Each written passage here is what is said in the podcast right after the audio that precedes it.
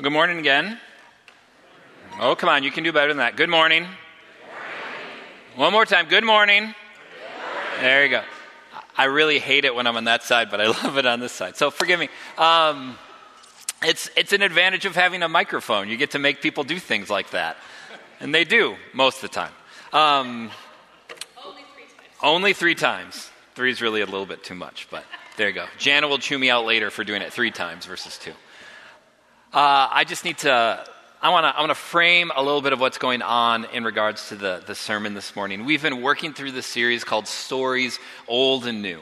And we've been looking at stories of God's faithfulness as they show up in the, in the Old Testament of the Bible. And we've been talking about stories from this morning of God's faithfulness in today and, and where we are in people's everyday lived experience in life.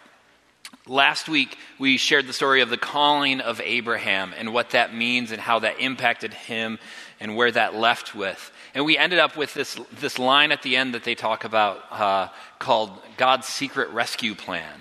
We're working along with the Jesus Storybook Bible throughout the summer because our kids are with us, and it, it, tells the, it tells the story in a meaningful and compelling way. The story that we're talking about today uh, is complicated to put it, to put it mildly. Some people love this story, other people find it disturbing, and it brings up some stuff that can be challenging for some of us. Um, and we're going to unpack that as we go, but we just want to let you know that this is a complicated and tricky story in what it says and what it does not say. So, with that being said, I invite Jim as uh, he reads our scripture this morning. Thank you, Josh. I, I would just add that it seems to me that one key thing about this story is that God wanted to make it very clear to Abraham and to all eternity that it's not he who glorifies in the sacrifice of human life. He, it is, it is Satan that rejoices in that rebellion against, his, against God's creation. God knew that his secret rescue plan could only work if Abraham trusted him completely. God had to make sure that Abraham would do whatever he asked. So a few years later, God asked Abraham to give him a present. Abraham liked giving presents to God. He had he gave God his animals. They were called sacrifices, and they were a way to say I love you to God. This time, God didn't want a lamb or a goat. God wanted to give, wanted Abraham to give him something more, much more. He wanted Abraham to give him his son and his only son.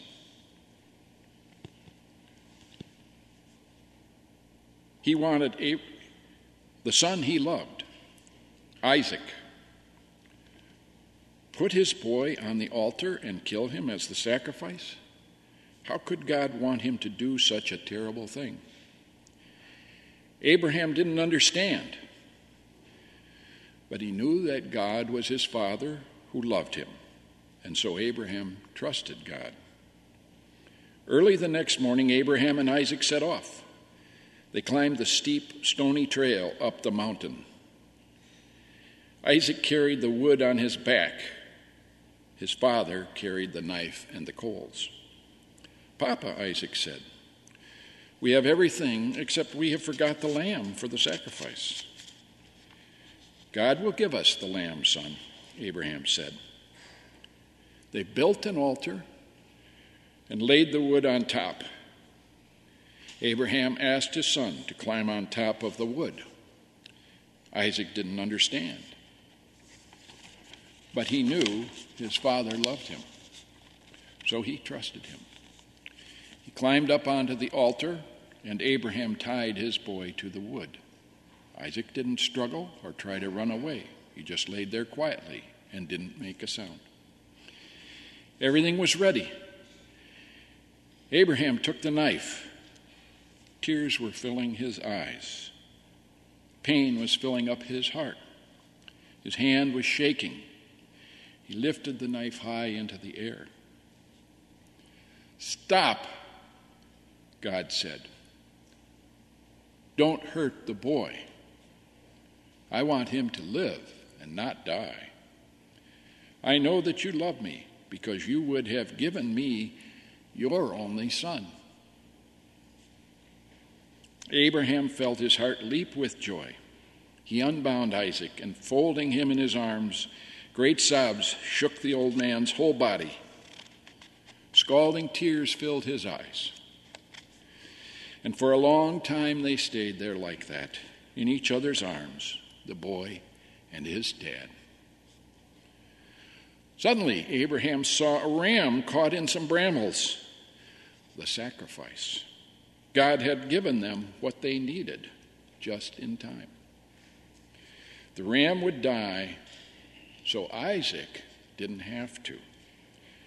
And so Abraham sacrificed the ram instead of his son.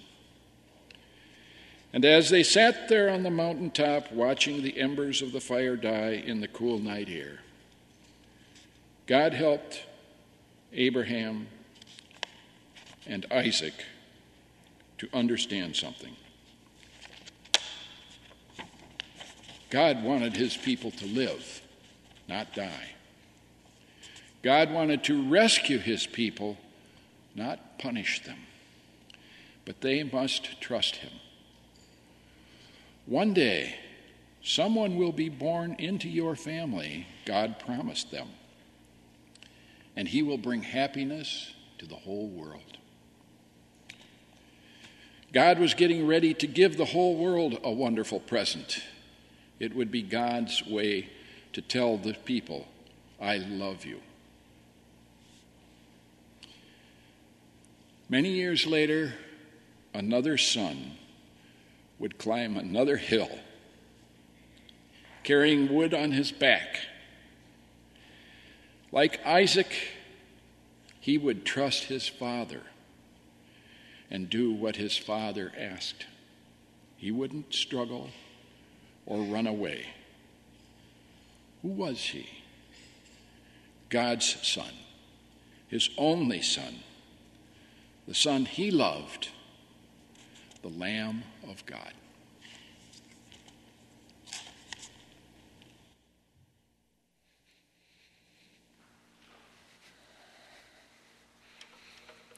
Let's pray. Heavenly Father, in the midst of this time on this morning, we pray that you show up. We pray that you speak to us through words, through conversation, through a song, through a hug, or a moment of affirmation throughout this morning. We come together to worship, uh, to be reminded of who you are, and to encounter you. We pray for your presence here. May we not sing to empty rooms, but may your spirit linger amongst us, whether we feel close to you or far from you, whether our sin feels heavy and we feel embarrassed. But you come to us like a parent to a child to embrace us. And God, we pray for that embrace this morning. Speak to us, prompt us, motivate us, and encourage us to where we need to go. In Jesus' name we pray. Amen. This is a tricky story. Um, it gets debated. Some people love this story, some, some people do not. Um, it gets called a bunch of different things too over the different years. So sometimes it's called uh, the sacrifice of Isaac, or the near sacrifice of Isaac, or the binding of Isaac. Uh, it has a long tradition within uh, rabbis and, and Hebrew scholars as well, where it's called the Akedah, which is sa- kind of how it sounds in Hebrew, talking about the binding of what's going on. And it's tricky because it deals with a bunch of stuff that gets complicated in, in what it's trying to say. So, so let's understand a little bit of what's going on to try to make sense of what, what we do with a story like this and how it impacts us. Right? So the first thing that we need to understand is something about Abram and Abraham. And really often when we think of Abraham, we presume because he does all these miracles or all these things happen and we think he's got his life together. And then you come to this moment where he's told to sacrifice his son. Uh, though he's not, we're, we're given a hint in that, and it doesn't show up in the story we read, but in the, the scriptures themselves, it says, Sometime later, God tested Abraham and said to him, Abraham, I want you to give your son. So we're given a clue and a hint from the very beginning that this is a test, this is a trial. But it still prompts the question why, why, oh, why? If this is Abraham, this is a man that is referred to as the patriarch or one of the patriarchs, a person upon which there is a genealogy and a legacy of faithfulness. Abraham, who, when he hears God's call, just goes. Someone who is faithful, someone who seems just, someone who does what is right. Why, oh, why does he have to get put through this? Why does he go through this kind of test? And in many ways, Abraham's life when you look at it in the scope, is really nothing but a series of trials, though. Right? It starts in the beginning when he's 75 and an old man and established and comfortable and has all the resources that one could want for back in the day. And God shows up to him and calls him into a new land and calls him into a new place and, and basically says, Leave behind everything that you know and have owned and are part of. And Abraham does. And he takes his wife and he takes his people and he takes his stuff that he can, but he leaves some at home. And he gets led off out into a place that he does not know. And he gets, ends himself up in Egypt, where his wife gets taken from him by Pharaoh. And then his family is split in two, and eventually he gets his wife back. And his nephew, who had left with him in this process, he goes along with, and then he gets drawn into a civil war. And then Abraham has to go and rescue and get him out. And through all of these steps, there's moments where Abraham's call feels tested and tried. There's all these moments again and again and again where something happens and Abraham chooses a life of faithfulness and saying, This is what I was called and this is where I'm going to go. And so it goes on and on and on. And in the midst of that, it's also worth pointing out that there's the whole thing about Isaac himself, this baby boy that is promised that has to be a massive trial. If you've ever been in a relationship or a marriage or something that's gone on, there are there often emerge sore spots and tender points. The things that you can't really fix and solve, but at some stage you just come to peace with the fact that this is what it is and I can't fix it. We know that Abraham wants a kid. We know that Sarah wants a kid. You know, this is something that they've wanted forever. And over the span of their 75 years, at some stage, they come to this place of acceptance. We're not going to have a son. We're not going to have a daughter. I really wanted that. And that's disappointing, but it, it is what it is, and I'm okay. And then God shows up and says that Abraham will be blessed through an heir and a descendant. And it has to reopen all of those old wounds. It has to bring everything back up and change the conversations around the dinner table and the conversations of stuff that was dead and buried and the wound feels like it's torn open again. Abraham's life, in many ways, is just a series of test after test after test after test. It's also worth pointing out, uh, in regards to some of the tensions of the story, that child sacrifice was surprisingly common back in the day. The old understanding of uh, of religion was, was that there were these gods that existed out in the world and the universe, and that they would give you stuff if you gave them stuff. It was almost a commercial interaction. Or if you gave them love and attention, then they would give you what you wanted, right? Because they cared for you to some degree. And so you would have to offer sacrifices and you would have to give things. And this was just a fairly common interaction. You know, and so if you wanted your crops to grow, if you wanted to have children, if you wanted to have a blessing, you had to, to give things to God always. And that's just what happened. And that was the broad understanding. So it was not uncommon back in the day for the ultimate ask to be made of a child. And so they would ask religious uh, professionals and righteous people whatever that was designed to meet. If you wanted to create the biggest offering you could, they would offer up kids. And that's distressing, and it's not what God wants, but it was the context in which Abraham found himself. So Abraham doesn't freak out to some degree when he gets asked to give up his kid because there's a question of, well, Abraham, do you love me as much as those guys say they love their gods? Even though God isn't asking that, but God is, is explaining and trying some things. And it's interesting, if nothing else in this story, another point, point for me is how Abraham both holds uh, tension with his fear and anxiety he has for his kid, as well as his trust and hope in God. Because if you think about the story, this is how it plays out. Abraham has a vision one night. If you put himself in your shoes, you go to bed and you have a vision, clear as day.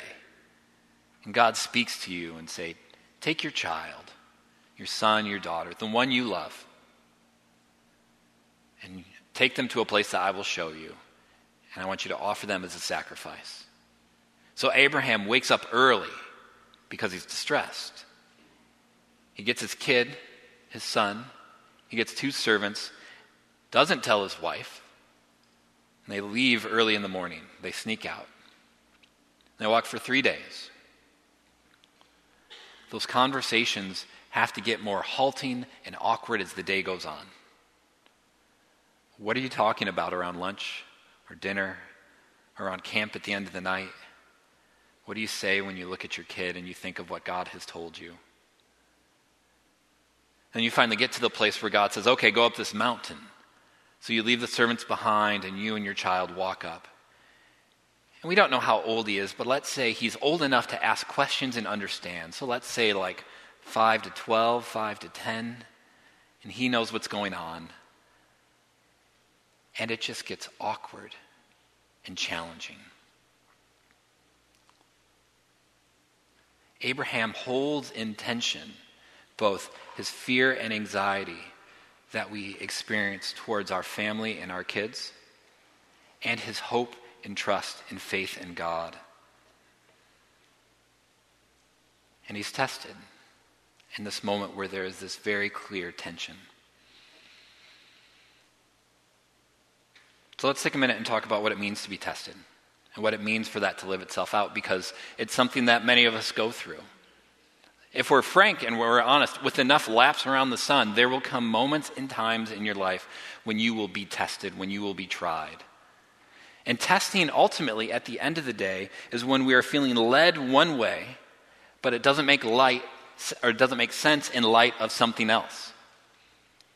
Being tested is the moment when you feel one thing, but it doesn't make sense of something else, which is exactly what Abraham feels because God has promised to him the world, the universe will be blessed through your line, through your descendants, through your children and their children and their children.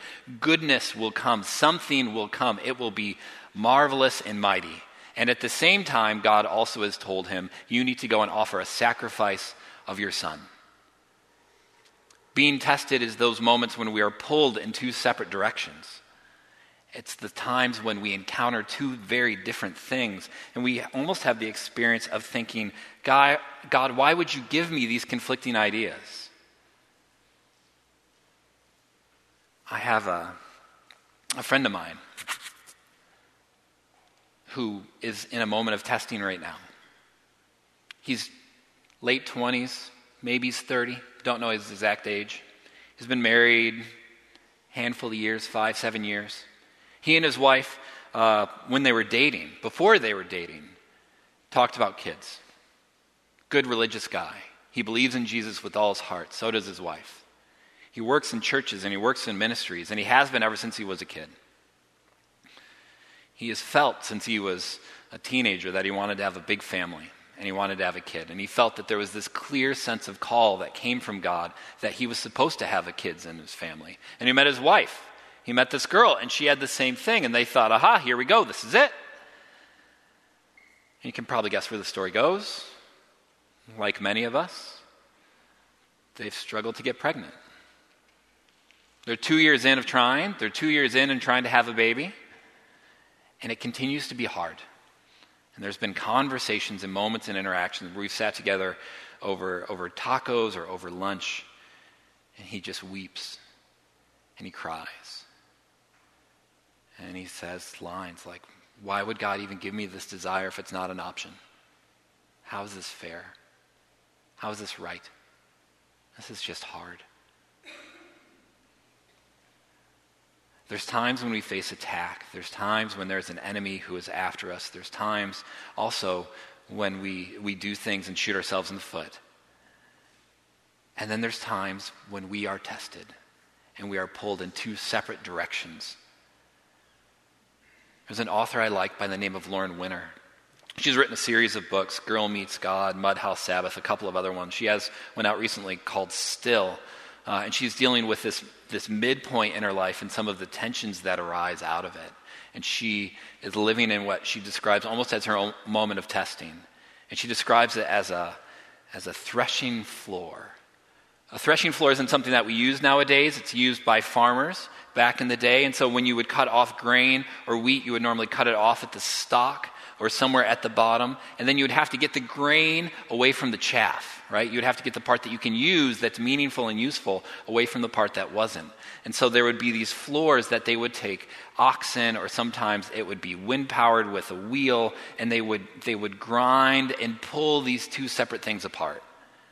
And she describes moments of testing as those times when there are two truths on the threshing floor of faith that get ripped into two as the grain is separated from the chaff.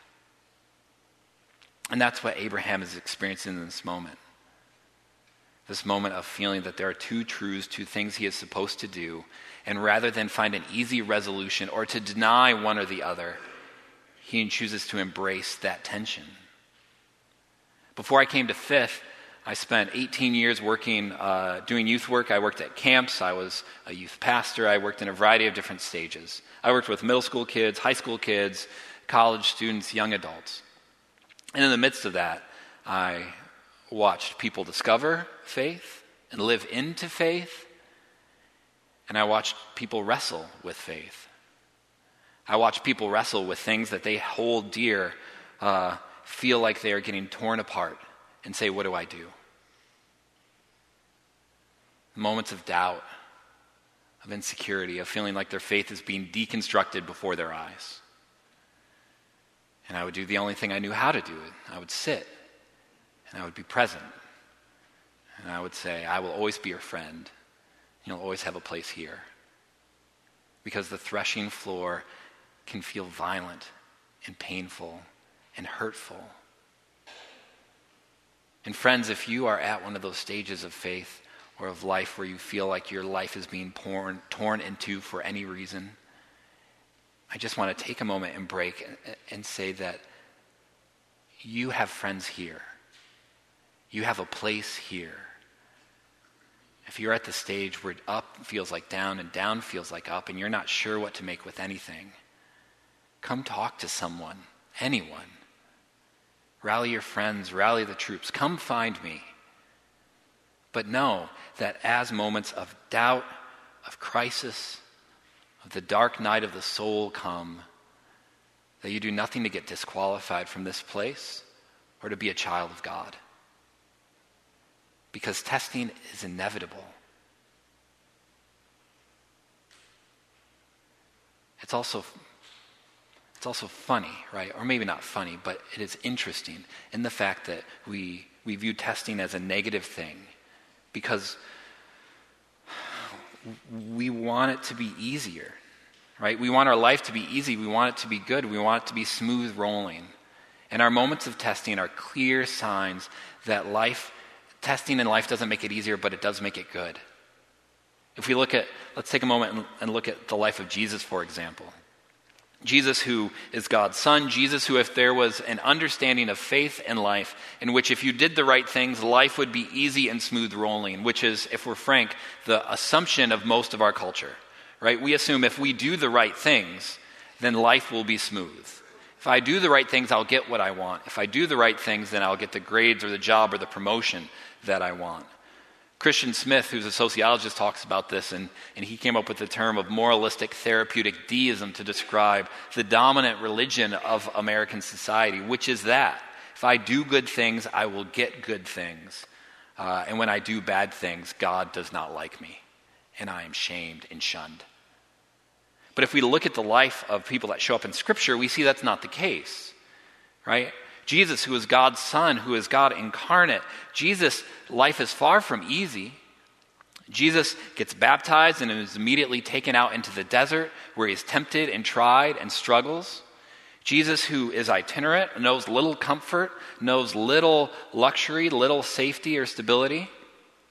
Jesus, who the night before his crucifixion is so anxious and worried about what is to come that he sweats blood based on the stress. Or if we look at the life of Paul, Paul, who wrote much of the New Testament, Paul, who went on missionary journeys and started things, and yet Paul was also scorned, stoned, driven out of towns, Paul, who was hated and cursed, Paul, who was shipwrecked, Paul, who was bitten by poisonous snakes. Paul, who was tested and tried. Testing does not make life easy, but it does make it good. And what we see is that when we're able to fully engage our faith in what is around us, we come out stronger on the other side. Now, I say that, and sometimes we use that as a, as a trivial poo poo kind of moment in the midst of someone's suffering or pain or hurt or, or doubt. And that's not what I mean. But when we can hold truths in tension, we find life on the threshing floor of faith. I think this also shows us some things uh, that are clear about our culture, in my opinion, when we look at the story of Abraham and what it means. And I think for many of us, if we're, if, if we're honest about the culture in which we were raised, we grew up in one in which the gospel is fundamentally too weak and where belief is designed to be easy and convenient. We come to church because it makes us feel good.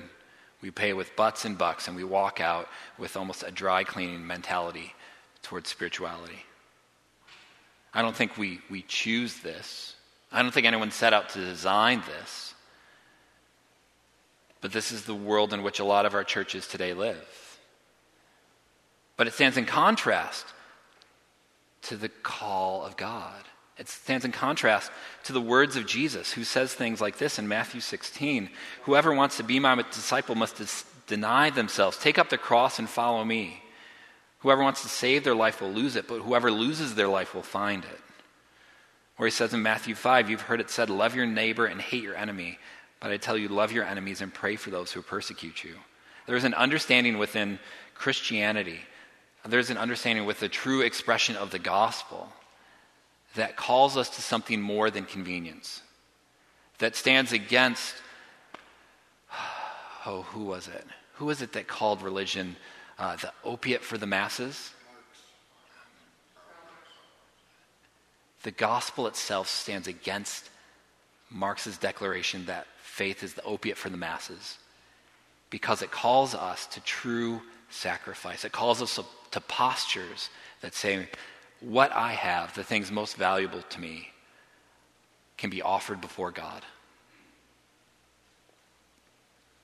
In the book of James, it has words like, Consider it pure joy, my brothers and sisters, when you face trials of many kinds, because you know that the testing of your faith produces perseverance.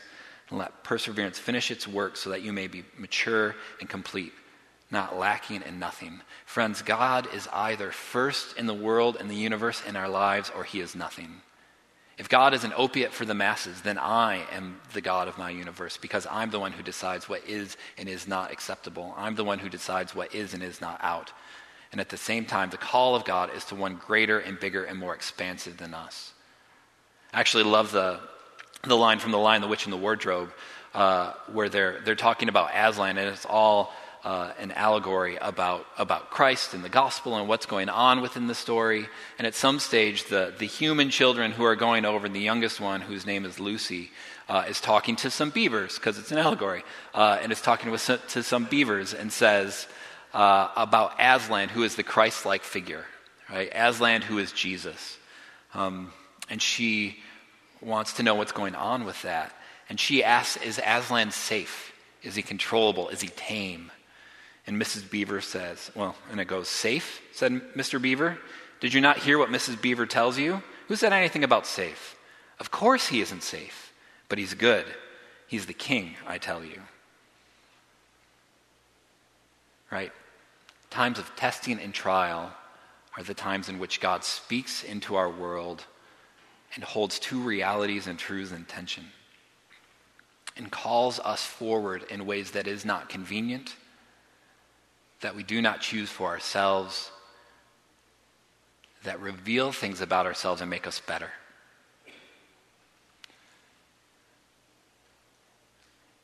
Friends, God doesn't call most of us or any of us to sacrifice the thing that is most dear to us. But our response to that question is a great gut check for where our intentions and realities lie. And that's what happens in this. It is not the fact that Abraham was going to offer his son, but the fact that Abraham said, All right, God, you, everything, everything of mine is yours. I give it all freely, I release it all. 85%, uh, this is according to a Barna study, 85% of, of people in the U.S. know, know a Christian, know someone who believes and self identifies and would say, I'm a believer, I'm a Christian. They, they did surveys and found this out, right? 85%. They said, okay, of those, of those people that you know, how many of them act different at all? And the answer was 15% of that 85. Too often we capitulate to our culture. Too often sacrifice is hard. And I'm not saying we need to go out and be radically different, but I am saying we need to be at a stage where we can take what is before us and hold it loosely with open hands and lay it before our Father. Maybe that's pride, the status of our children, maybe it's a career, and that our moments of testing and trial are the moments where things are revealed and God calls us into new territory.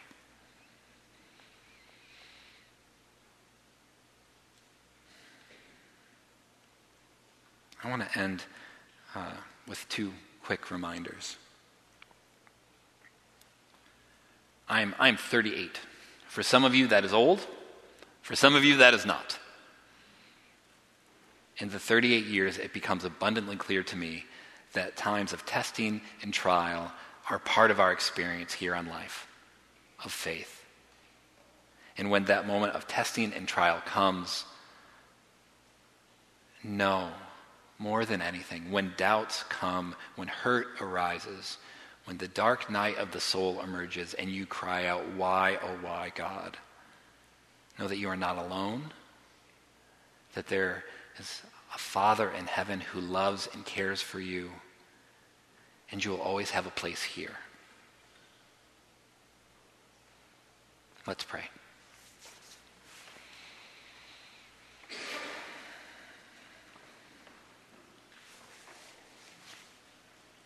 Heavenly Father, we give you thanks that you are a father. That you are not like the gods of old who demand sacrifice in order for us to get something that you are not a transactional God who only comes after us when we are good or shames us that when we are bad.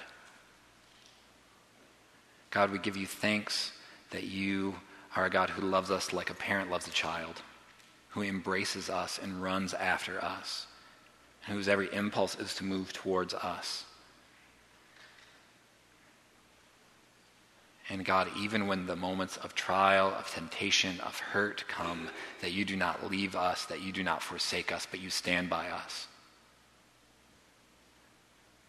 God, we pray for our brothers and sisters in this place and in our community that are in that place now, that feel as if things have gone awry, that feel as if part of them is being torn asunder. And we pray that you are present with them. We pray for families that are hurt. We pray for relationships that are damaged. And we pray that you show up in the midst of those times. God, may we be people who continue to cling to you in the midst of time, testing, and trial. In Jesus' name we pray. Amen.